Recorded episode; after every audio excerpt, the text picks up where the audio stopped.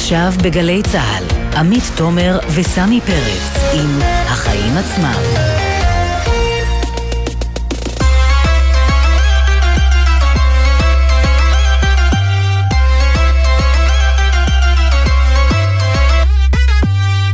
עכשיו שש ושלוש דקות, אתם על החיים עצמם, התוכנית הכלכלית-חברתית של גלי צה"ל, ואיתי באולפן נמצא כבכל יום שלישי, סמי פרץ. שלום סמי. שלום עמית, מה שלומך? Uh, תשמע, הרבה כלכלה, הרבה עניינים, אז עמוס, uh, אבל... הרבה יוקר uh, מחיה. כן, נכון, גם עמוס וגם לא בדברים טובים, אז אני לא יכולה להגיד לך שמצוין, אבל אתה יודע, חיים. כן, תגידי, מה את עושה כדי להיאבק ביוקר המחיה מלבד עבודתך העיתונאית? אז תשמע, קודם כל בלי קשר להתפתחויות האחרונות ולגל עליות המחירים, מה שמדברים שבואו נקנה את התחליפים, בואו נקנה את הזול יותר, אני משתדלת לסגל לאורך חיי.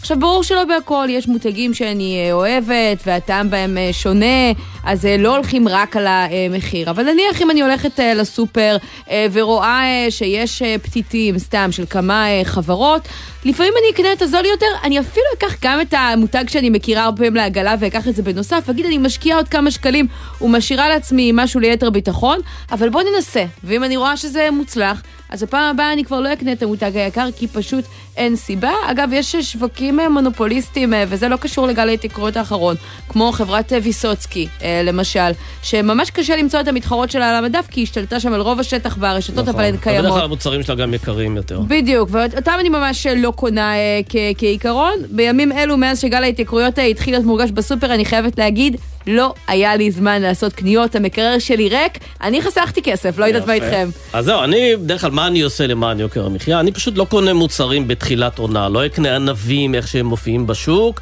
ולא חולצות איך שמתחיל אה, האביב או הקיץ, אני מחכה קצת. בדרך כלל זה יותר זול, ובאמת זה גם יותר טעים בהמשך. אה, כשאתה קונה ענבים לא ב-50 שקלים, אלא ב-20 שקלים, הם בדרך כלל הרבה יותר. כי גם לא כואב לך בכיס ובלב. נכון, אין סיבה לעשות את זה, זה מה שנקרא good value for money, אז אה, לא חייבים לקנות בתחילת עונה. אני יודע שלא כולם כאלה, יש כאלה שמאוד אוהבים, שאתה יודע, משהו מגיע לשוק, מתרגשים, וזה מזכיר להם כבר את העונה החדשה ואת העונה הקודמת. אה, אז אני לא משחק את המשחק הזה. מה שכן, אני כן לפעמים יכול לנסוע קצת יותר רחוק כדי לקנות משהו שאני יודע שהוא מאוד בזול. נגיד יש קפה מסוים שאני אוהב, אני יודע שברשת מסוימת mm. הוא ממש זול, אני אסע עד לשם ואקנה אותו. כן, תיכנס לאוטו, תעשה את הדרך, תשקיע את הזמן. אני אשתדל, אבל שוב, אם זה בדרכי וכולי, אבל זה נכון שמאז עליית מחירי הדלק, אולי אני לא צריך לעשות את זה, כי רק על הדלק יעלה לי יותר. מחירי השינוע של הקפה הזול עולים לסמי פרץ, הקפה הזול. אה, כן, תשמע, זה באמת אה, מגיע מכל... מקום, וזה גם יהיה היום במרכז התוכנית שלנו, גל ההתייקרויות ששוטף אותנו, אנחנו נהיה עם רמי לוי, בעלי רשת רמי לוי שיווק השקמה, עם שיער החקלאות עודד פורר, ויושב ראש ההסתדרות ארנון בר דוד, הם כולם יהיו איתנו, ובעזרתם ננסה להבין מתי ואיך נרגיש את ההתייקרויות על המדף. והאם לממשלה יש סיכוי לעצור אותן?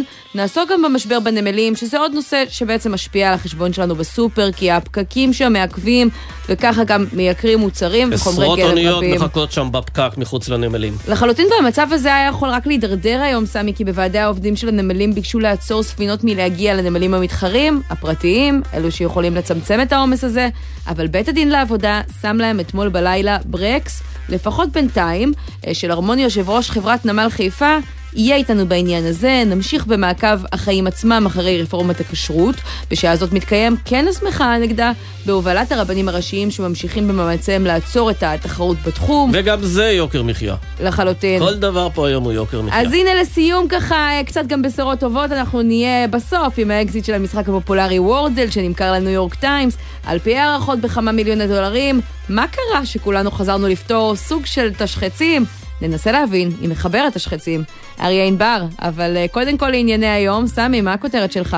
אז תראה, אחרי המכתבים המנומסים, אה, מתחננים בעצם, של אביגדור ליברמן ואורנה ברביבאי אתמול, ליבואנים שהם ביקשו מהם, תרגיעו ואל תעלו מחירים וכולי, אז היום הגיע צעד קצת יותר רציני.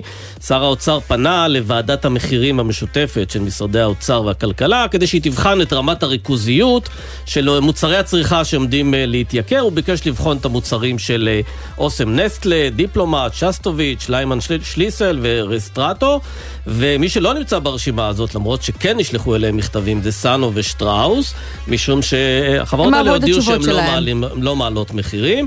הם הודיעו שהן קשובות לבקשות השרים, והם אולי אפילו קצת יורידו מחירים. אתה מפרש את זה ככה, אני לגבי שטראוס אגב חייבת להגיד שהבנתי את זה אחרת, כי הם אומרים עליית מחירים זה מוצא אחרון, אבל בינתיים המפיצים שלהם מעלים מחירים והם לא עוצרים את זה ולא שולטים בזה. נכון, סאנו הודיע בצורה קצת יותר נחרצת כן. שהיא אפילו תוריד מחירים, שטראוס כזה מן על הגדר. אה, והשאלה היא מתי בחברות האחרות יבינו שהלחץ הציבורי הוא כאן כדי להישאר, והסיבה היא לא רק כי, המחיר, לא כי הם מעלים מחירים, אלא כי יוקר המחיה פה גבוה עוד לפני שמעלים את המחירים. כלומר, סף הרגישות של הציבור הישראלי הוא מאוד גבוה.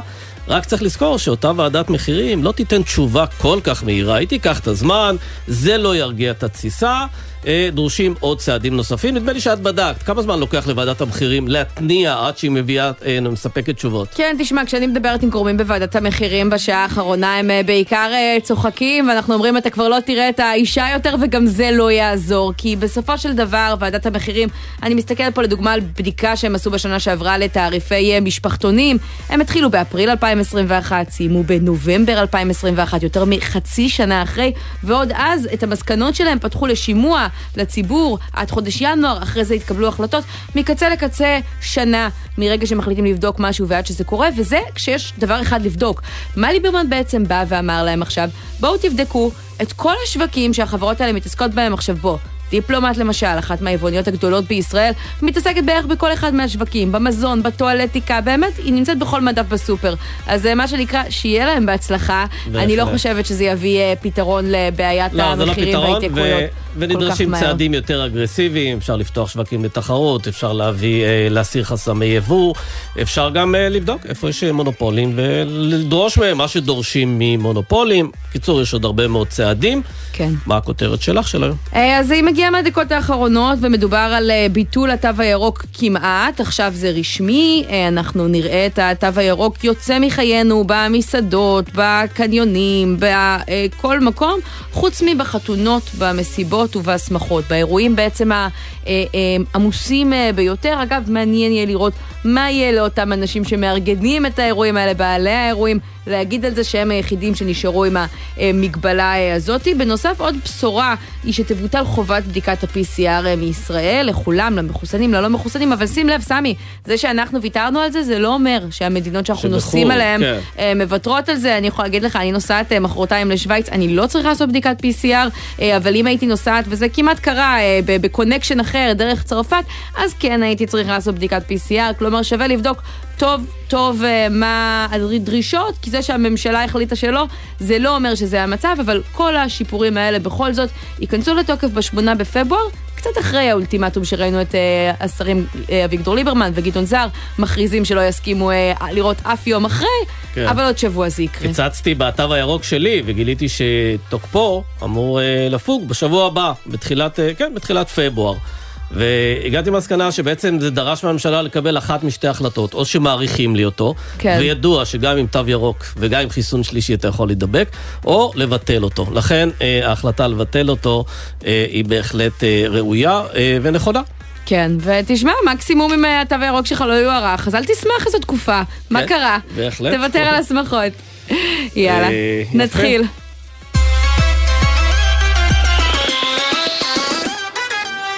אז אנחנו uh, פותחים, איך לא, עם uh, גל ההתייקרויות ועם uh, דעת הקהל שמתחילה להתלהט יחד עם הממשלה שסוף סוף עושה צעדים, ואיתנו בעניין הזה רמי לוי, מנכ"ל ובעלי רמי לוי שיווק השקמה. רמי, שלום. שלום, ערב טוב. ערב... ולכל המאזינים. ערב טוב, אז uh, תן לנו תמונת המצב בסופר שלך. בינתיים עדיין לא מעלים מחירים, כי יש לכם סחורה מלפני שההתייקרויות של uh, גופים uh, כמו אוסם שכבר העלו את המחירים נכנסים לתוקף, אבל תוך כמה זמן אתה מעריך שנראה את זה קורה?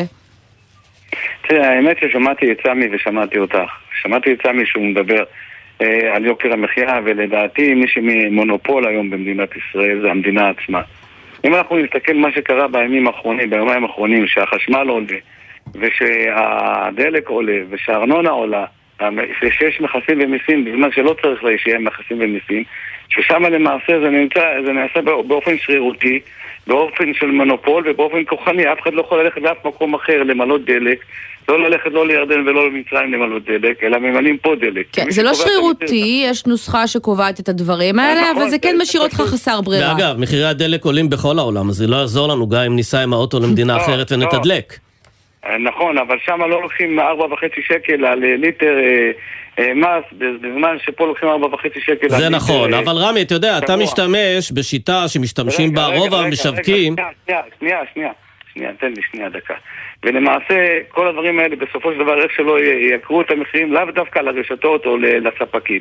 תראה, היום מסעדה, או סתם דוגמה, חנות פלאפל, שמשתמשת בחשמל, או מיני מרקט קטן, או כל אחד משתמש בחשמל ומשתמש בדלק, הובלות וכל הדברים האלה, פה זה לא יחזור בית דין, הוא בסופו של דבר צריך לשלם בין 6 ל-7 אחוז יותר, וזו הוצאה לא קטנה אצל, אצל כל, הח... כל העסקים האלה. אז רמי, מה אתה אומר פה? מה אתם רוצים אה, מהרשתות ומהספקים? המחירים צריכים לעלות, אין ברירה אחרת כשהכול מתייקר? לא, מצד שני אני בא ואומר, הכוח הוא בידיים של הצרכן. ברגע שהצרכן מגיע לסופר, ויש שם גיוון מאוד מאוד רחב. ברגע שהוא רואה שמשהו יקר, שלא יקנה אותו, שיקנה את המוצר המקביל. אתה לא חייב לקנות את המוצר שאתה רגיל אליו, תהיה, חכ... תהיה צרכן חכם.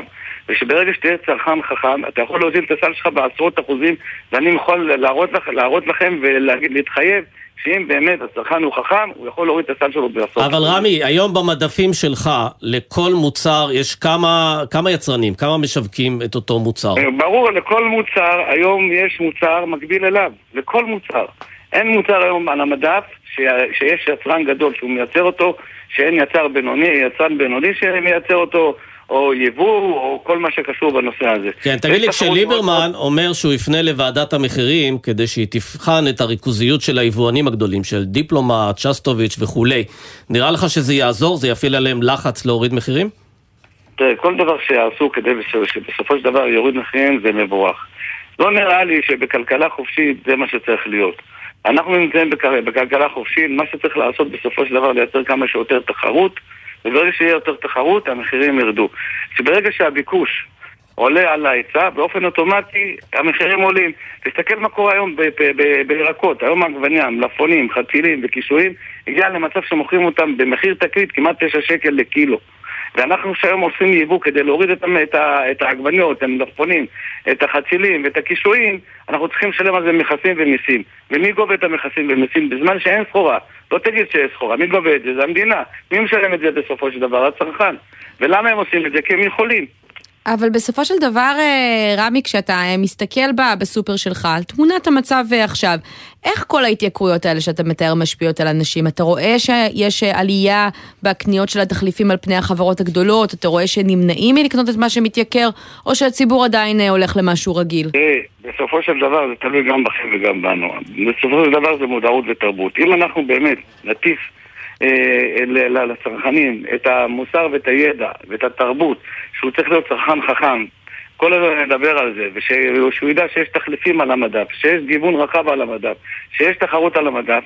את יודעת מה? המחאה צריכה להיות על המדף, לא ברחוב. זה ברור, אבל אני לא- שואלת אם המחאה הזאת קורית, האם המסרים מחלחלים? מה אתה רואה על המדפים בסופר שלך? יש אנשים שבאמת לאט לאט לומדים וקונים מוצרים מקבילים מאותם מוצרים שהם יקרים. יש אנשים שאומרים, זה לא מפריע לי, אני ממשיך לקנות. זה תלוי. עכשיו אנחנו סתם דיברנו על עליית, על עליית מחירים שעדיין עוד לא קיימת עליית מחירים בתכלס, עוד לא עלו מחירים. אולי יעלו בעתיד, לא יודע, אבל כרגע בתכלס עוד לא עלו. אבל זה העניין, אולי בגלל שמתחיל להיווצר פה לחץ ציבורי אז קצת פוחדים, אולי בגלל חקירת רשות התחרות, גם זה משחק תפקיד, אבל לנו די ברור שאם אנחנו נירדם בשמירה, אנחנו גם כלי תקשורת, גם ציבור, אה, כול, כולכם תעלו מחירים. תראי, תראה, בסוף, בסוף, מה זה כולכם? בסוף אני אומר לך, זה היצע וביקוש. אם הצרכן יהיה חכם ולא יקנה בכל מחיר, אני מבטיח לך שאותו יצרן, שאפילו הכי חזק שיכול להיות, ברגע שלא ימכר המוצר שלו, הוא יעשה מבצע ויוריד את המחיר. זה מה שצריך להיות, זה מה שצריך לחנך, מודעות ותרבות לקנייה חכמה. אז אתה לא חושב אבל אה, בעצמך, אה, כדי לחנך להתנהגות כזאת, להוריד מוצרים של אה, חברות שמעלות עכשיו מחירים מהמדפים, מהמדפים, אם התייקרות לא נראית לך מוצדקת? לא, לא, לא הבנתי את השאלה, סליחה. אני אומרת, עם התייקרות, חברה מעל המחירים, ההתייקרות לא נראית לך מוצדקת כי יש תחליף הרבה יותר זול. אתה קורא לצרכנים להימנע מלקנות אותו, האם אתה חושב להימנע מלמכור אותו? לא, אני לא, אני צריך להמשיך לשרת את uh, כל עם ישראל, גם את אותם צרכנים שרוצים לקנות בכל מחיר. אני צריך לשרת אותם, אבל אני צריך להסביר להם ולהגיד להם. קודם כל, אני לא אעלה בכל מחיר את המחיר ליצרן או ליבואן. אנחנו נלחמים, אנחנו רואים, אני רואה לנגד עיניי את הצרכן, אני עושה את הכל כל דבר לגופו. אבל הרבה פעמים, רמי, אני יודע שרשתות השיווק רוצות לשמור על שיעור רווחיות מסוים. ואז מה שקורה כשיצרן מעלה מחירים, יצרן או יבואן מעלה מחירים, גם אתם מעלים קצת את המרווח שלכם כדי לשמור על שיעור הרווחיות. השאלה אם אתם תעשו את זה גם בתקופה הזו. לא, ממש לא, אנחנו לא עושים את זה, יש תחרות מאוד מאוד מסיבית בתחום שלנו, תחרות חזקה, במיוחד שאנחנו נמצאים באזורים מסוימים, אנחנו מייצרים תחרות. ואני חושב שגם המתחרים שלי, גם כן, אה, אם צריכים, אז גם מורידים מחירים בסופו של דבר. בגלל שאנחנו מייצרים להם תחרות, ואני אומר לך שיש תחרות מסיבית וחזקה בתחום שלנו. בשיחות שלך עם הספקים והיצרנים והיבואנים, אתה מרגיש בימים האחרונים בשיחות על המחירים שהלחצים של הממשלה עושים את שלהם, שאולי יש יותר פרטנר, יותר עם מי לדבר, להגמיש חלק מעליות המחירים, גם אולי בלי אה, להצהיר את זה? תגידי לי, יש לי שאלה אלייך. עכשיו אנחנו מסתכלים באמת על הצרכן ועל האזרח במדינת ישראל. אה, אותו אדם מבוגר שהיום בחורף הזה, בקור הזה, שצריך לחמם את, ה, איך קוראים את הבית שלו, ומעניין אם הוא יקנה במבה של אוסם או במבה של מישהו אחר, הרי יש לו במבה של מישהו אחר, והוא יכול לקנות את זה בחצי, בחצי מחיר. אבל ברגע שהוא צריך לחמם את הבית שלו, ואין לו כסף לשלם יותר על החשמל, זאת הבעיה. אז אני שואלת איך הספקיות אה, לתחושתך מגיבות לזה, כלומר האם אתה מרגיש... הספקיות אני חושב, תראי, כל דבר, קודם כל שמדברים על זה, ומדברים ככה לאורך, לאורך, במיוחד בתקופה האחרונה. אני חושב שהם לוקחים את זה לתשומת ליבה, הם לא כל כך מהר ירצו להעלות מחירים, גם אנחנו לא כל כך מהר נאפשר להם לעשות את הדבר הזה. אבל בסופו של דבר, תראי, כל דבר נבחן לגופו. יש אה, יצרנים שהם קטנים, שאין להם ברירה, יש ספקים שהם קטנים שאין להם ברירה. אז כל דבר נבחן לגופו. תראי, בסופו של דבר העסק הוא לא ילך ויגיע למצב שאם הוא לא יעלה מחיר ויפשוט רגל בסופו של דבר. כן, תגיד לי, אתה חושב שיצא משהו מהחקירה של רשות התחרות, שחקרה, אה, בין השאר גם אתה נחקרת, אני מניח שם? תראה, אני לא יכול לדבר איתך בנושא הזה. אז אה, לצערי אני לא יכול לדבר איתך. אבל אתה חושב, לא לגביך, לגבי אחרים, שימצאו שם חשדות, ימצאו שם ממצאים לתיאום אה, מחירים, לעבירות לא- על הגבלים העסקיים? לצערי אני לא יכול לדבר בנושא הזה, אז... אה, כן, אז... אתה אומר, ניפגש אחרי החקירה. ברור, ותבינו ש... תבינו את מה שצריך להבין, שלמעשה נעשה פה דברים שלדעתי לא צריכים לעשות. על ידי מי? על ידי מי ש... טוב, אי אפשר, לא, לא על ידי אלה שלקחו אותם לחקירה. אלא על ידי מי? לא, לא, לא על אלה שנלקחו, יותר נכון. אהה, אנשים שכפופים להם? רשת התחרות. לא, לא, לא, לא, לא. טוב, אי אפשר לדבר על זה, אז לא נדבר. כן, לא, לא, לא, לא נמשוך אותך בלשון, לא נסבך אותך יותר. אה, לסיום נשאל על אה, משהו שעשיתם אה, היום, פניתם לממשלה וביקשתם לבטל כרגע, הזכרת את זה קודם, גם מכסים על הפירות והירקות כדי שלא נרגיש התייקרות נוספת. קיבלת איזושהי תגובה? אתה שומע משהו בנושא הזה? תראי, אני אגיד לך את האמת, אנחנו פנינו, פנינו אליהם. יש דווקא מנכ"לית במשרד החקלאות, שבאמת אני בעיניי היא מוערכת מאוד, היא מנכ"לית מצוינת, היא שומעת, גם אה, במשרד הכלכלה יש שם אה, שרה מעולה וגם אנחנו פונים. אז מה, מה הם אומרים? מה הולך לקרות תכלס כל האנשים המצוינים האלה? מחר נקבל תשובה. יפה. טוב, אז אה, אולי ננסה לעשות לך ספוילר. רמי לוי, תודה רבה, ואם אתה רוצה תישאר איתנו, כי מצטרף אלינו עכשיו אה, עודד פורר, שר החקלאות מישראל ביתנו, שאולי יוכל לשפוך לנו. שגם הוא עושה באמת עבודה טובה. אה, תכף נבדוק אם הוא עושה עבודה טובה. שלום לעודד פורר, שר החקלאות. אהלן, שלום רב. אז תשמע, לא יודע אם שמעת את השיחה עם אה, רמי לוי, אבל אתה יודע, אנחנו תמיד, כשאנחנו עוקבים אחרי יוקר המחיה, ואנחנו באים בטענות, אז אה, כל פעם כשאתה אה, פונה למישהו, ליצרן, למשווק, הם מגלגלים את האחריות. השיטה שלהם זה, זה לא אני, זה הוא. זה לא המשווקים, זה היצרנים. זה לא היצרנים, זה התעשיינים. זה לא התעשיינים, זה העיריות. לא העיריות, אלא הממשלה, בסוף זה מגיע אליכם, אתם האשמים. תגובתך לאשמה הזו. תשמע, אני, אני חייב לומר, יש פה אירוע שהוא אירוע גלובלי, ויש פה כאלה שמנצלים צינית אירוע אה, עולמי כדי להעלות מחירים איפה שלא צריך להעלות מחירים.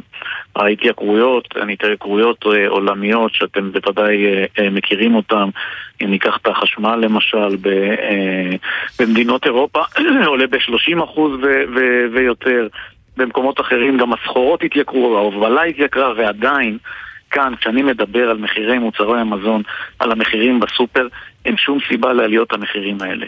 אנחנו אחרי שנתיים שבהן הרשתות, היבואנים, היצרנים באמת הרוויחו, אתה יודע, תקופת הקורונה הייתה אולי אה, אה, תור הזהב שלהם, בעיקר אגב, את כל הכסף שלנו הוצאנו בסופרמרקטים, זה מה שעשינו במשך נכון, כמעט שנה. היו שם רכישות עצומות. אם אני אסתכל עכשיו על יבואן שעם שקל מאוד מאוד מאוד חזק הרוויח הרבה מאוד כסף ככל שהשקל הלך והתחזק, הוא לא גלגל את זה לצרכנים והוריד מחירים. אז לבוא היום לכל מיני אה, אה, יבואנים של מוצרי צריכה שיש להם את הבלעדיות על היבוא ולייקר את המחירים רק כי הם יכולים, אני חושב שיש פה אה, אה, מעשה באמת של חזירות הייתי אומר, ואנחנו צריכים לתקוף את האירוע הזה משתי חזיתות. חזית אחת היא החזית הממשלתית, ואת זה אנחנו עושים. אז אני רוצה לשאול אותך לגבי אה, זה, אתם, אתם מאיימים, אתם קוראים לסולידריות, אה, אבל, אבל מה אפשר לעשות ברמת, אה, כן, צעדים פרקטיים כדי שנראה, בדיוק באתי להגיד, כן. אז בדיוק באתי להגיד וקטעת אותי. אז יש צעדים, יש שתי חזיתות. החזית אחת היא החזית של מה שהממשלה עושה. אנחנו צריכים להפעיל פה את רשות התחרות ואנחנו מפעילים את רשות התחרות.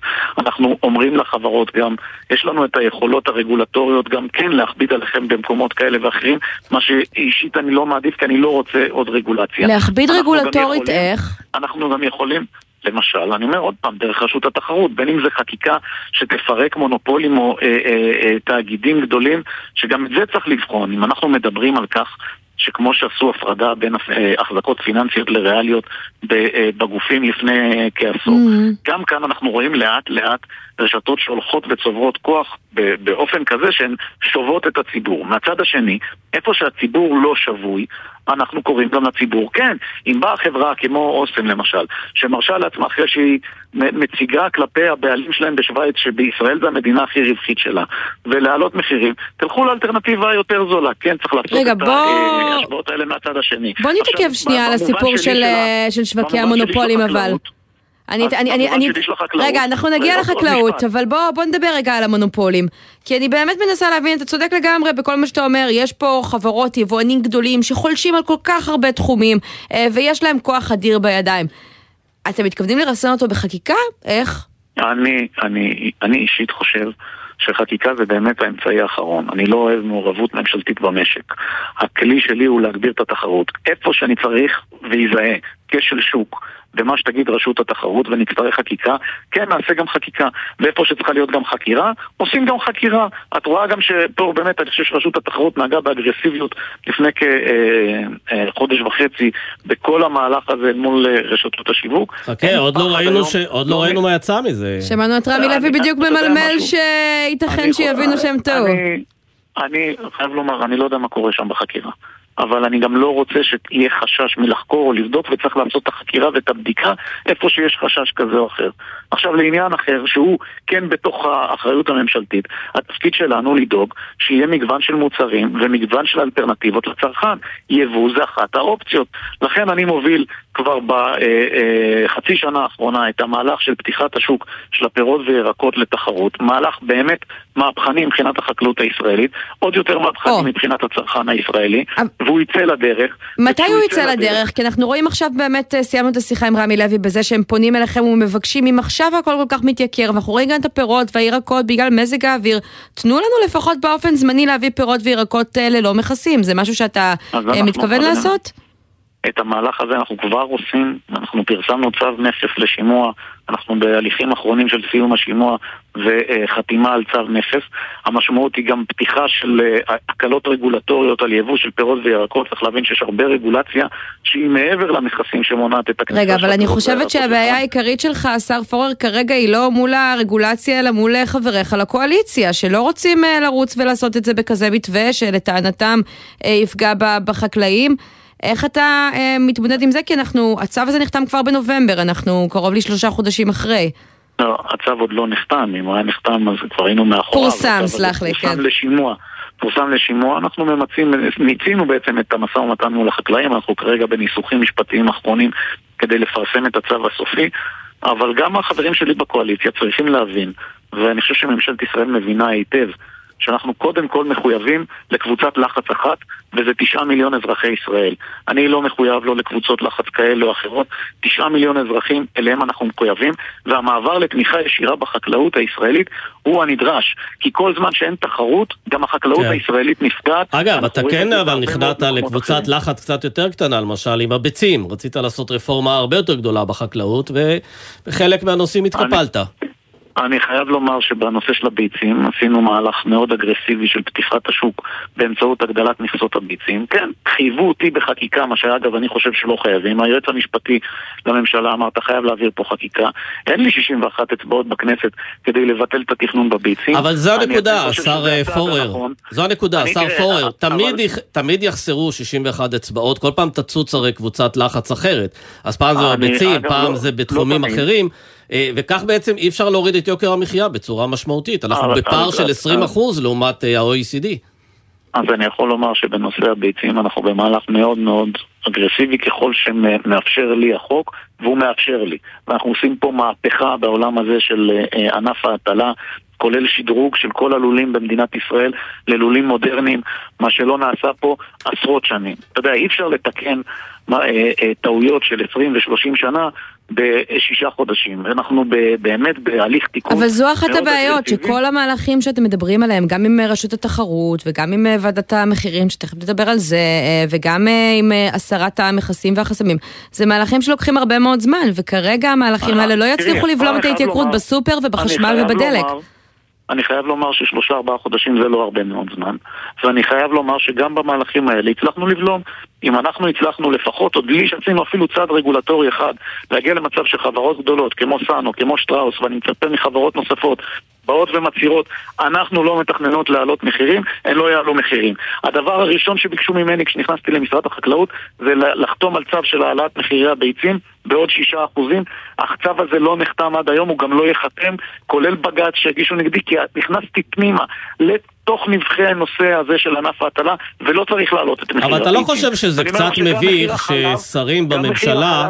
השר פורר, אתה לא חושב שזה קצת מביך ששרים בממשלה שולחים מכתבי תחנונים ליבואנים, אל תעלו מחירים? זה נראה כמעט אתם לא רוצים לא לתאם איתם איזשהו אה, תיאום מחירים. אתם אל לא תעלו, חושב... לנו לא, עלינו לא יגבירו את הלחץ, עליכם לא יהיה לחץ, ובואו נעבור את הגל הזה עד שהציבור יירגע. אני חושב שבשיח... אה, אה, כזה זה הדבר הנכון, אתה, זה לגיטימי לגמרי לצאת בקריאה ולהגיד חבר'ה, תיזהרו, מה שנקרא, לפני שאנחנו נוקטים בצעדים, אתה יודע, אתה לא נוקט בצעד, אתה אומר חבר'ה, אל, תנק, אל תנקטו בהעלאות מחירים שהן לא העלאות מחירים כדין. אנחנו לא נחשוש מלהפעיל את כל הכלים שיש לנו. רשות התחרות זה כלי שלא הופעל כמעט בכלל בעשור האחרון בצורה האגרסיבית שבה אנחנו מפעילים אותו היום. רשויות אחרות לא מופעלות בצורה אגרסיבית כפי שאנחנו מפעילים יש היום. יש עוד כלי שאתה נמנע מ... הכל לטובת, הכל לטובת פתיחת השוק לתחרות. עכשיו, אני רק חייב להגיד עוד דבר נוסף. אנחנו לא מטפלים רק בצד של פתיחת השוק לתחרות והוזלת המחירים. אנחנו גם מטפלים בצד של הפרנסה של הצרכן ודאגה לשכבות החלשות. מה שקרה בסוף חודש ינואר, ביום שישי האחרון, ל-250 אלף כן. קשישים במדינת ישראל, שחיים מהשלמת הכנסה, נוספה תוספת של עוד 500 שקל או 600 שקל, תלוי אה, אה למי. בהחלט, וגם חיילי החובה קיבלו תוספת שכר, וזה בהחלט מכובד וראוי. ועוד 85 אלף ניצולי שואה קיבלו עוד 500 אני... שקל במענק שלהם. זה חלק, זה חלק ממכלול שצריך בתוך המשוואה הזאת לטפל להסתכל עליו לגמרי, אבל אגב, תחשוב מה היה קורה אם לא הייתם נותנים את התוספות האלה, אם לא הייתם נותנים את התוספות האלה, אז אי אפשר היה בכלל אה, להשיג סל קניות נורמלי עם העליות המחירים שצפויות. אה, אני, אני לא צריך להתנצל על זה, אני חושב שחלק מהמשמעות שבגללה ניתנו התוספות האלה, כי אני לא רוצה לראות קשישים במדינת ישראל מתחת לקו העוני, והמהלך הזה שבאמת עשינו אותו בתקציב האחרון, עשה שר האוצר, הוא מהלך היסטורי. כן. הוא מצטרף אה, לעוד הרבה מהלכים אחרים, גם פתיחת השוק. רגע, אז השר פורר, אני רוצה לדבר על עוד, על עוד מהלך אחד, כי אנחנו צריכים, אה, אנחנו צריכים אה, לסיים. אתה לא מזכיר את העובדה ששר האוצר פנה היום לוועדת המחירים וביקש מהם לבדוק את כל השווקים שפועלות בהם כל החברות שהעלו מחירים. מה אתה חושב על המהלך הזה? אני חושב שזה מהלך נדרש, הוא מצטרף למהלכים נוספים שאנחנו עושים, כמו אותה ועדה שאנחנו הקמנו משותפת, משרד חקלאות, אוצר וכלכלה, שבוחן היום את כל שרשרת הערך ואת פערי... לא, אני אגיד לך למה אני שואלת אבל דווקא אותך, כי, כי אתה אמרת השבוע בריאיון שזה לא בהכרח הפתרון היעיל, ושבדרך כלל המחירים המפוקחים הם היקרים ביותר. אז מה, זאת הבשורה. בסוף? אני עדיין אומר לך שוב, אני מתנגד לפיקוח על מחירים ואני מתנגד למעורבות ממשלתית אבל אני חושב שאנחנו חייבים לבחון את עצמנו פעם אחר פעם. פיקוח על מחירים נכנס במקום שבו אין תחרות ויש כשל שוק, אתה חייב או להכריז על מונופול ולהיכנס לפיקוח על מחירים. התפקיד שלנו הוא לייצר שוק פתוח. אם אין כזה, אז כן, אנחנו מוכנים להיכנס גם ולעשות דברים שהם צעדים קשים. אני חושב שאלה צעדים שהם לא הדבר הנכון מבחינת כלכלה כשיש תחרות, אבל כשאין תחרות חייבים כן. לטפל בכשל הזה. אני מקווה שנצליח לייצר את המצב שבו התחרות הזאת הולכת וגדלה. על זה אנחנו עובדים, אני חייב לומר, מאוד באגרסיביים. יפה. אז תמשיכו עם האגרסיביות, כי בלעדיה המחירים לא ירדו, הם ימשיכו לעלות. השר עודד פורר. חד משמעית. תודה רבה. שר החקלאות, תודה. תודה, ערב טוב.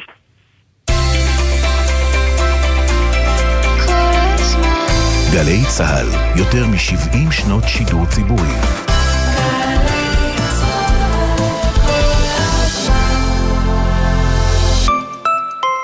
סליחה, יש לכם רגע?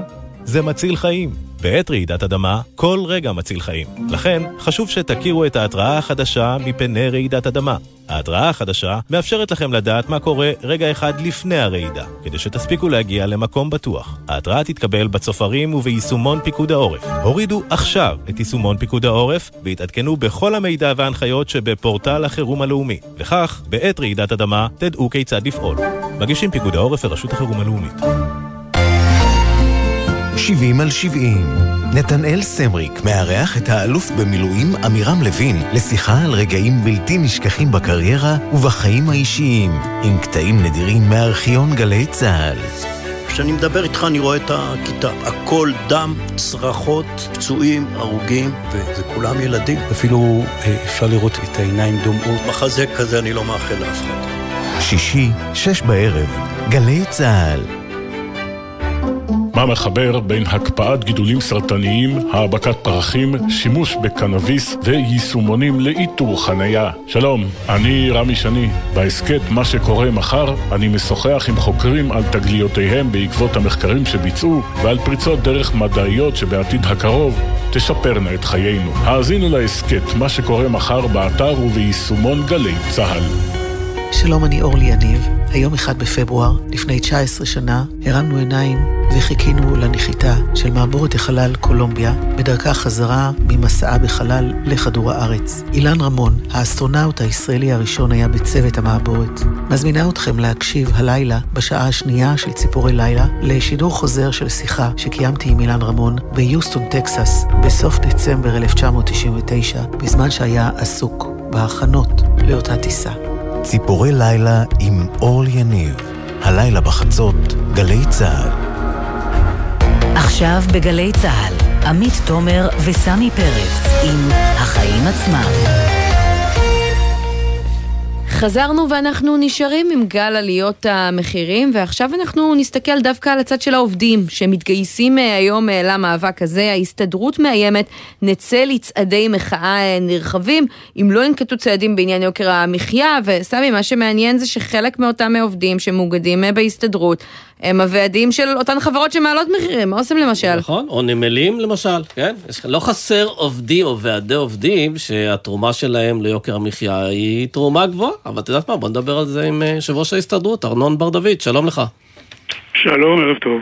אז איזה צעדי מחאה אתם אה, מתכוונים לנקוט במחאה על יוקר המחיה? תשמע, קודם כל אני פניתי היום אה, ועשיתי כמה פעולות. גל ההסתכלויות הוא גל חסר תקדים. ואני חושב שיש פה איזה באמת מהלכים שהם חסרי אחריות. אני פעלתי לטובת המשק בעסקת החבילה וציפיתי שבאמת אנחנו נהיה בשנת 2022, בשנה שבה אנחנו נבריא את המשק. והחברות הישראליות בלי בושה מעלות מחירים ובלי פרופורציה. זה דבר שמאוד מטריד אותי ומאוד מדאיג אותי, ואם היו מעלים באחוז שניים, ניחא, הם מעלים מחירים בחלק מהמקרים בחמישה עד עשרה אחוזים, זאת חזירות, הם מרוויחים מאות מיליונים ואני פונה אליהם להוריד מחירים. אבל אני נשאל כראש אותך את השאלה לא, שאנחנו שואלים... אה? בואו, לשאלות הציניות האלה נגיע בהמשך, בסדר? בואו קודם כל... למה ציניות? בסוף אנחנו רואים זאת, אה, ממש שאלנו ככה במרואיינים, אנחנו רואים שכרגע המאבק מסתכם בשליחת אה, מכתבים, אז אנחנו כן שואלים מה מה השלב הבא, לא רק אותך. בסדר, אני, אני אתייחס, אני לא יכול בשתי משפטים לתת את כל התורה. אנחנו היום התחלנו במאבק הזה. הוצאנו מכתבים לראש הממשלה ושר האוצר. אני דורש מהם לפעול בתקיפות. ולא רק שהם יוציאו מכתב, להוציא מכתב זה דבר קטן. צריך לדבר עם האנשים, צריך לנסות לראות אם הם יכולים אה, לעשות עליהם סנקציות, אם נסו לעשות פיקוח על מחירים, צריך אה, לחפש פה פתרונות יצירתיים, יש להם כלים שינסו להפעיל את הגלים. אני מבחינתי, מקים פה עכשיו מטה מאבק עם ראשי האיגודים בהסתדרות לעליית יוקר המחיה במדינת ישראל, אתחיל לבדוק עכשיו, ואני גם שלחתי מכתבים היום אחר הצהריים לכל אה, בעלי מנהלי החברות הגדולות במשק, גם שוחחתי עם חלק מהם וביקשתי מהם שלא יעלו מחירים. מה אתה שומע ואני- בשיחות האלה? אה, יש להם הוצאות, ויש להם פה ויש להם שם, ואני ביקשתי מחלק מהם, אני יחסית טובים. עם רובם בעצם. אני ביקשתי לא להעלות מחירים, ביקשתי תעצרו את הגת, ואם אתם צריכים להעלות מחירים, תעלו את זה באחוז, שניים, ולא לעשות פה עכשיו איזו תקופה שאנחנו לא נצא ממנה. והרגשת שהידידות מספר הזאת אה, עוזרת במשהו? כלומר שיש מצב לשנות את דעתם? יש כאלה שכן, יש כאלה שפחות. אני מודיע והודעתי, ואני עכשיו אומר עוד פעם, אנחנו בתוך מסגרת המאבק של ההסתדרות, אני לא אהסס להפעיל את כוחם של העובדים ולהכניס אותם לתוך אה, מצב שאני מחרים מוצרים מסוימים או חברות מסוימות ואני מודיע את זה. אז לא רגע, ניתן אתה אומר, הזה- אבל לא משהו ניתן- מעניין. לא ניתן לגל הזה לשטוף בלי שאנחנו נגיב. ואני אומר לך, אנחנו הפעם... אנחנו נגיב, אני אודיע על החרמה, אני אצא לרחובות, אני אוציא אנשים לרחובות, אני אפנה לציבור. אנחנו חייבים לעצור את הגל הבאמת מוגזם הזה. אבל אתה אומר פה- בעצם, ארנון, שהציבור סובל מיוקר מחיה גבוה, אז ההסתדרות תגביר את הסבל של הציבור גם באמצעות שיבושים במקומות עבודה? אני לא אמרתי את זה. לא התכוונתי לעשות שיבושים, אתה גם לא ראית שיבושים במקומות עבודה ולא שביתות בשלוש שנים שאני בתפקיד. אז איך אתה מביא את זה? אני אמרתי שאני אפעיל את הכוח של ההסתדרות, של העובדים, בהחרמת מוצרים ועם דברים שאנחנו קונים גם פה בהסתדרות, במועדונים שלנו, ויש פה מועדוני צרכנות ענקיים, אנחנו נחרים את המוצרים ונודיע על חרם מוצרים. פשוטו כמשמעו, פעם ראשונה שאני מתעסק עם הדבר הזה. כי באמת, אני מתעסק עם הרבה מאוד דברים פה בהסתדרות, באמת. ואין, יש פה מגוון רחב של פעילות שאני עושה, באמת, אני לא צריך את הדבר הזה. אבל פה יש כבר באמת חזירות. כלומר, צעדי המחאה עומדים אה, להיעזר בזה שיש לכם אה, באמת אה, קשר וכוח אה, עם כוח הרבה צרכני, כן. עובדים, אבל אתם לא הולכים נגיד למשל להגיד לוועד עובדי אה, אוסם, אם אוסם אה, מעלה מחירים, בואו אה, נאיט את הייצור, בואו ננקוט איזה שהם עיצומים, לא. זה לא הכיוון. ממש לא, יש לנו מפעלים מצוינים, גם אוסם. וביקרתי באוסם, פגשתי את המנהלים, פגשתי את העובדים. וזה לא המקום לעלות מחירים. אני פשוט אה, נדע מה, מה, גם מהגובה של עליות המחירים. זה דבר שצריך לעצור. אבל אוסם נגיד זו דוגמה טובה אה, לעניין העובדים, כי היא טוענת במכתב שלה לשרי האוצר והכלכלה, מה אתם רוצים מאיתנו? אנחנו מעסיקים מאות עובדים בישראל, ואם נעביר את מה? אה, קווי הייצור לחו"ל, אנחנו נוכל אה, להוזיל מחירים, אנחנו תורמים לתעשייה הישראלית. זה לא תירוץ מבחינתך כמנהיג אותם עובדים? קודם כל, אה, כל הכבוד להם שיש להם תעשייה בישראל. הם לא מפסידים פה כסף, הם מרוויחים כסף. יש פה באמת תעשייה ומפעלים מדהימים בכל האורכה של מדינת ישראל, אני מבקר בכל המפעלים. אז זה לא אומר שהם, לאן הם ילכו? Mm. כן. פה תעשייה... לא, אתה יודע, ראינו. אה, מפעלים מפעל- שמעבירים קווי ייצור להודו, ל... אה, 50-60 שנה. אי אפשר, צריך גם בתעשייה ישראלית. והפועל הישראלי, דווקא במפעלים, זה לא פועל שמרוויח אה, אה, אה, הון תועפות.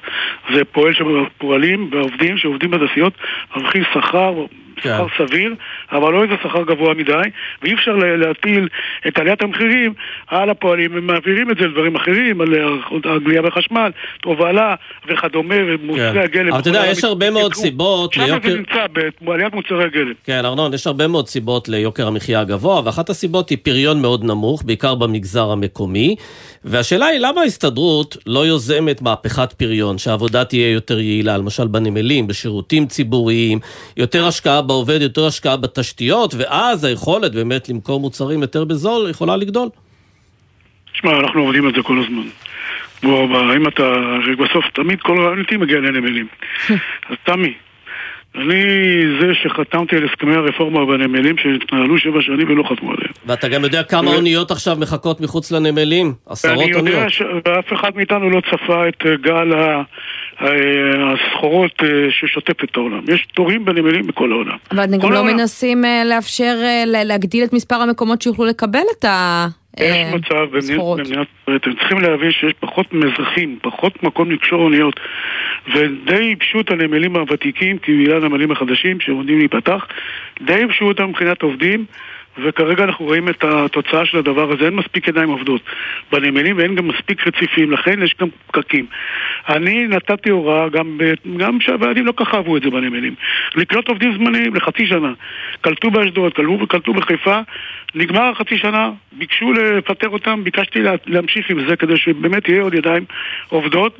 גם את זה אה, בכוח עשיתי, והייתי צריך לפטר שני ועדים באילת, בחיפה, על מנת שנוכל להמשיך עם הדבר הזה. אגב, מה תגיד אם יבוא אליך מחר הזמניים. יצרן, ויגיד לך, תשמע, אני יכול להוריד את יוקר המחיה, אבל אני צריך להתייעל, אני צריך לשלוח עובדים הביתה. אני צריך לייבא יותר במקום לייצר פה. אני צריך לעקוף את התור בנמל ולהגיע לנמל הפרטי?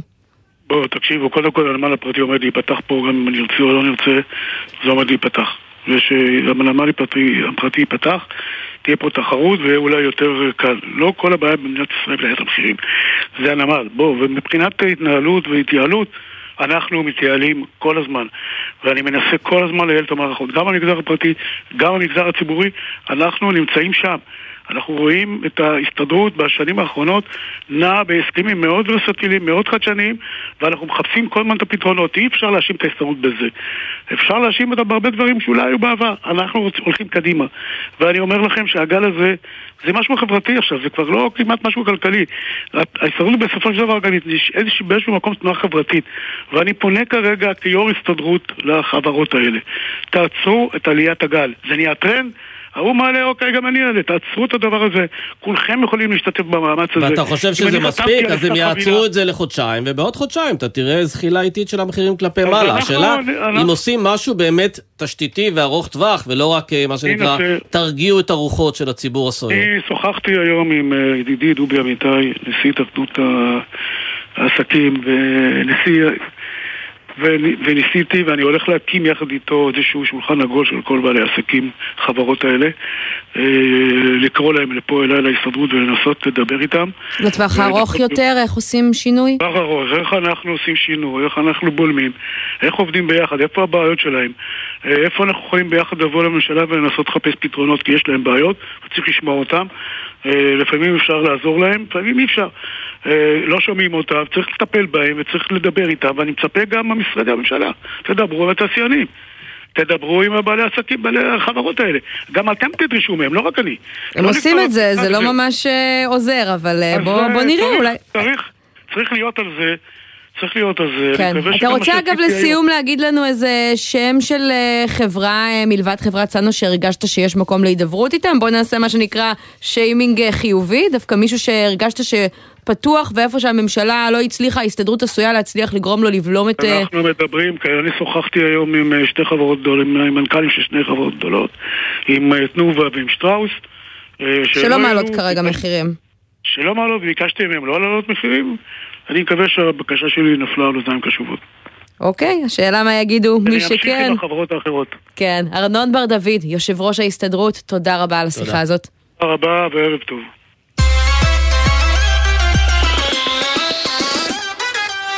ואנחנו נשארים עכשיו אה, בנמלים, אנחנו ראינו אתמול, אה, סמי, החלטה של אה, בית הדין לעבודה, שבעצם החליטה שהעיצומים שעובדי נמל אשדוד ונמל חיפה ביקשו לעשות כדי למנוע כניסת מטען כללי, סחורות, חומרי גלם לנמלים הפרטיים, בעצם לא יקרו, והעסקים שם אמורים להיות היום כרגיל שם.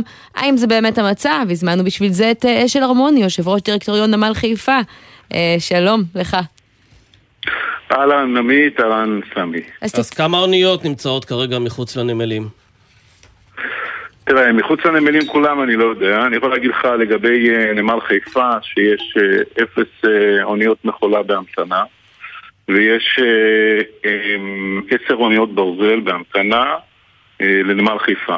אנחנו, התור לנמל חיפה הוא תור של אוניות ברזל, שאנחנו עובדים להקטין אותו, וצריך להבין שנמל חיפה הוא בעיקרון אה, נמל של אה, מכולות, 80% מהפרנסה שלנו זה מכולות, אה, ובאוניות מכולה אין, אין תור. כי באוניות מכולה יש גם הרבה אה, זמן. תחרות, כלומר אין ויכוח בנושא הנמל הפרטי, תקן אותי אם אני טועה. לא, הנמל הפרטי דרך אגב הוא גם הולך להיות אה, אה, נמל של מכולות אה, בעיקר, וגם הנמל הפרטי אה, בדרום, וכך יהיו ארבעה נמלים שמתעסקים במכולות. ו- בדיוק, לכן ו- שם יש פחות עומס, כי יש יותר לאן להגיע. לגבי ה... לא, לא, לא, אבל הם עוד לא התחילו לעבוד. הם עוד לא התחילו לעבוד, זאת אומרת, מהבחינה הזאת, Mm. הנמלים החדשים טרם התחילו לעבוד, והסיבה שיש, אה, שיש אה, אה, עבודה כסדרה, בין היתר זה בגלל שבסך הכל, אה, אני יכול לדבר על נמל חיפה, הוא מתנהל בצורה מאוד יעילה בפריקת אה, מכולות, גם אה, זכה בפרסים וכולי וכולי. אבל תגיד לי, הקימו הרי את הנמלים החדשים כדי שתהיה תחרות ושיבוטל המונופול של הנמלים הישנים, והשאלה היא, מה הטעם בהקמת נמלים חדשים אם בסופו של דבר משאירים את המפתח לשלטר, לשער הכניסה לנמלים, לעובדים של הנמלים הוותיקים? זה לא טעות בעצם של המחוקק או של המדינה? לא, תראה, קודם כל, אה, קודם כל אנחנו מדינת חוק, הלכו אתמול לבית משפט, ובית המשפט אה, קיבל אה, החלטה שהיא בעצם החלטת ביניים, שלא יהיו עיצומים ארגוניים עד שהוא יקבל את ההחלטה הסופית, ואני מעריך ש... היום אין אירועים מיוחדים בנמל, עסקים כרגיל, העובדים קיבלו את הדין? כן, בהחלט. כי אני אגיד לך למה אני שואלת, כי אנחנו כן ראינו גם אה, בשבוע אה, שעבר, אה, רשות התחרות כבר מנהלת בדיקה בעניין הזה, שעוד לפני שהיה מותר להם לפתוח בעיצומים, היו תלונות על ספינות שמנסות להגיע לנמל הפרטי, ונתקלות בדרך באיומים, בניסיונות לכאורה להציע הטבות, כמו. עקיפה בתור אם לא תלך לנמל הפרטי, ובכל מיני אמצעים לא- לא פסולים שלא... קודם כל אני מציע, קודם כל אני מציע, אנחנו עשינו בדיקה פנימית, לא מצאנו איזשהו עובד ש, שאמר את הדברים האלה, אבל בהחלט נעשית בדיקה, וטוב שתעשה בדיקה.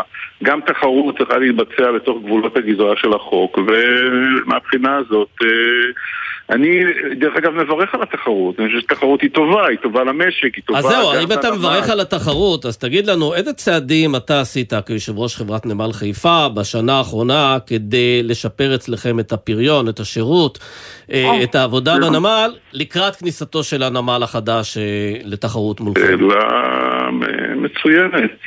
אה, אנחנו בעצם אה, הכנו את הנמל, אנחנו כבר מכינים את הנמל מזה שלוש שנים אה, לתחרות. אה, שהתחרות הולכת להיות קשה, כי תראו, מדובר בנמלים, שהם נמלים אוטומטיים, חדישים. רבע, חדשים, אוטומטיים, עם אה, פחות קשר- עובדים.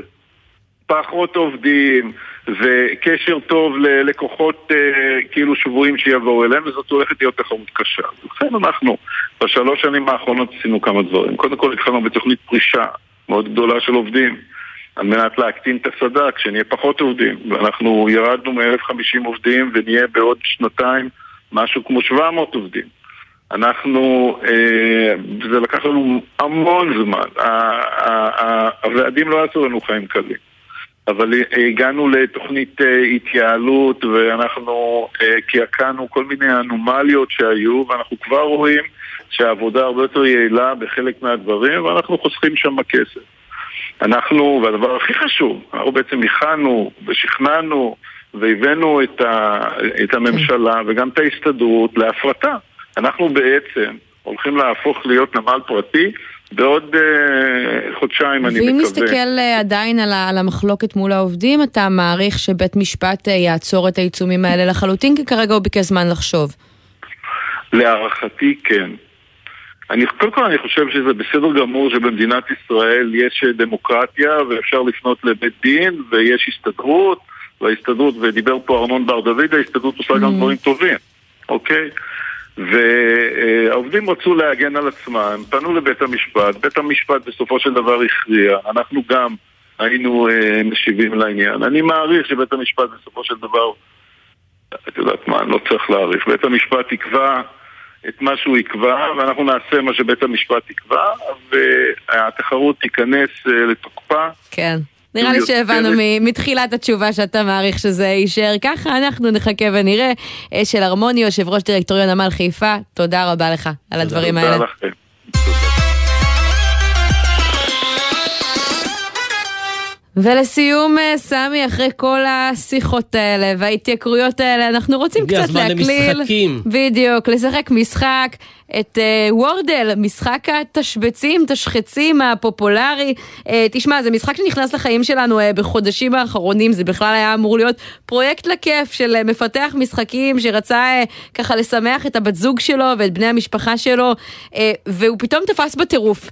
ואנשים התחילו לנחש את מילת היום, בכל יום אתה מנחש רק מילה אחת שמורכבת מחמש אותיות, כל פעם יש כמה ניסיונות ומקבלים חיווי כמו בול פגיעה. האם אה, משחק הצלחת, האם לא הצלחת, האם היית בסיסי, כן? בכיוון. לא איזה משחק שנשמע שיא התחכום. כן, ועכשיו זה הפך להצלחה מסחררת ברמה שהניו יורק טיימס קרנה את זה במיליוני אה, דולרים, כך על פי הערכות. ואנחנו רוצים לפנות עכשיו לאריה ענבר, בעלי הוצאת אה, ענבר, מחבר תשבצים ותשחצים, האיש שבעצם עשה את זה עוד הרבה קודם, שלום. שלום וברכה. אתה מופתע מההתלהבות הזאת? לא בדיוק. אה, דברים כאלה היו גם לפני כן. יש, זה לא משחק חדש, זה משחק שמחדש קצת את הטכניקה של משחקים קודמים. למעשה זה מבוסס על הטכניקה של צוללות. המשחק הישן-נושן ששיחקתי אותו כשהייתי ילד בבית הספר. אז איך אתה מסביר את זה שדווקא זה תפס ככה? זה קורה לא פעם כשמשחק אה, ישן ומוכר מקבל איזשהו חידוש, חידוש טכני, חידוש אה, רעיוני. דיגיטלי, כן. משהו שפעם היה משחק קופסה והפך להיות משהו יותר דיגיטלי ויותר זמין אצל כל אחד מהסמארטפונים שיושב לנו בכיס, אבל על מה זה עובד בעצם באישיות שלנו, המשחקים האלה? מה, הם נותנים לנו את התחושה שאנחנו חכמים? האמת היא שהמשחק הזה לא קשור כל כך לחוכמה, גם לא לידע. אז- זה גם לא קשור, זה גם לא בדיוק תשבץ. אז למה זה יותר קשור? זה זה ההבנה קשור במילים, יותר כאילו, ספלינג, מה שנקרא. לתמרון כן. וניחוש. כן, אז ניחוש זה. לא כן. ידע.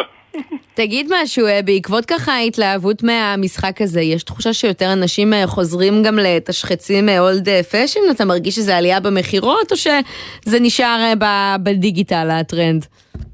האמת היא שאני מרגיש את העלייה במכירות מזה שנתיים.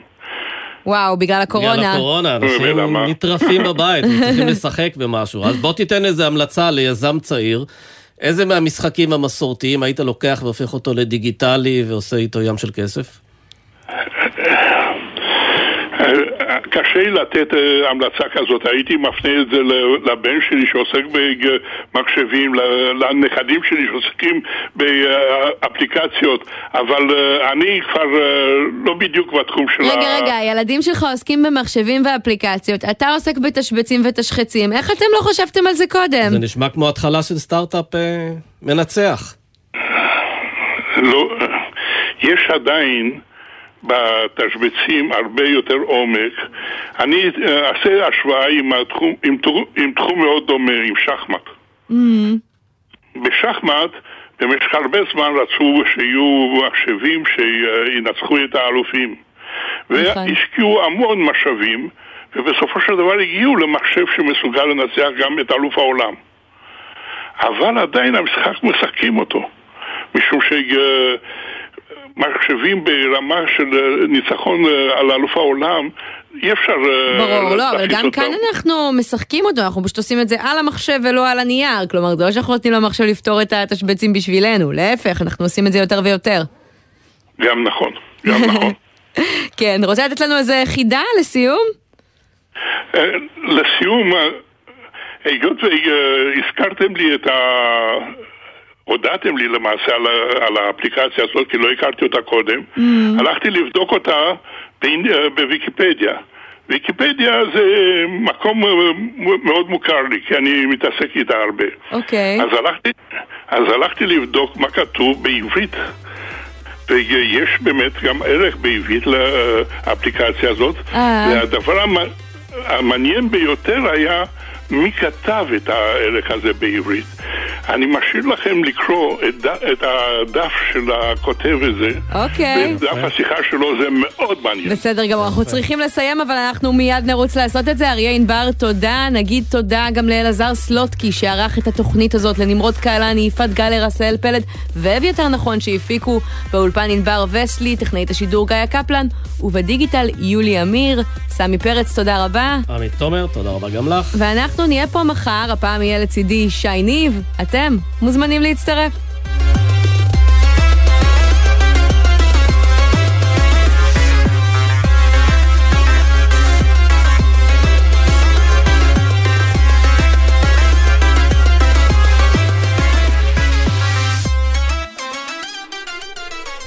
בחסות ביחד בשבילך, מועדון ההטבות לחברי הסתדרות. מהיום אפשר לקנות ולחסוך בהוצאות. אתם מוזמנים להצטרף חינם, ותוכלו לחסוך במגוון בתי עסק ובפעילויות. בחסות מלונות דן, המציעים חבילות סוף שבוע, עם הופעות, שפים, הרצאות, סדנאות ועוד. פרטים באתר מלונות דן או כוכבית 5450. גלי צה"ל, יותר מ-70 שנות שידור ציבורי.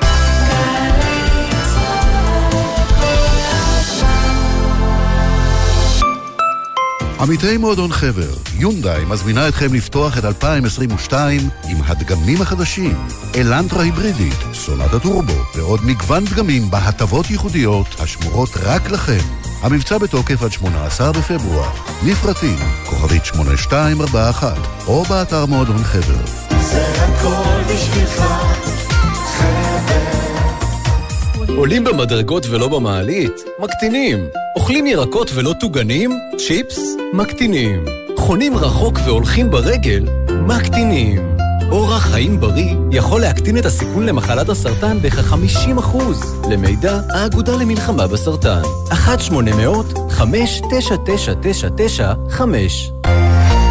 בחמישי, ג'קי חוגי בריאיון מיוחד עם יגאל אונה, ראש מערך הסייבר הפורש, על שירותו כאיש מבצעים בשב"כ, הסיוט הגדול ביותר שלו כאחראי הלאומי על הגנת הסייבר, והאם ישראל חשופה למתקפות סייבר.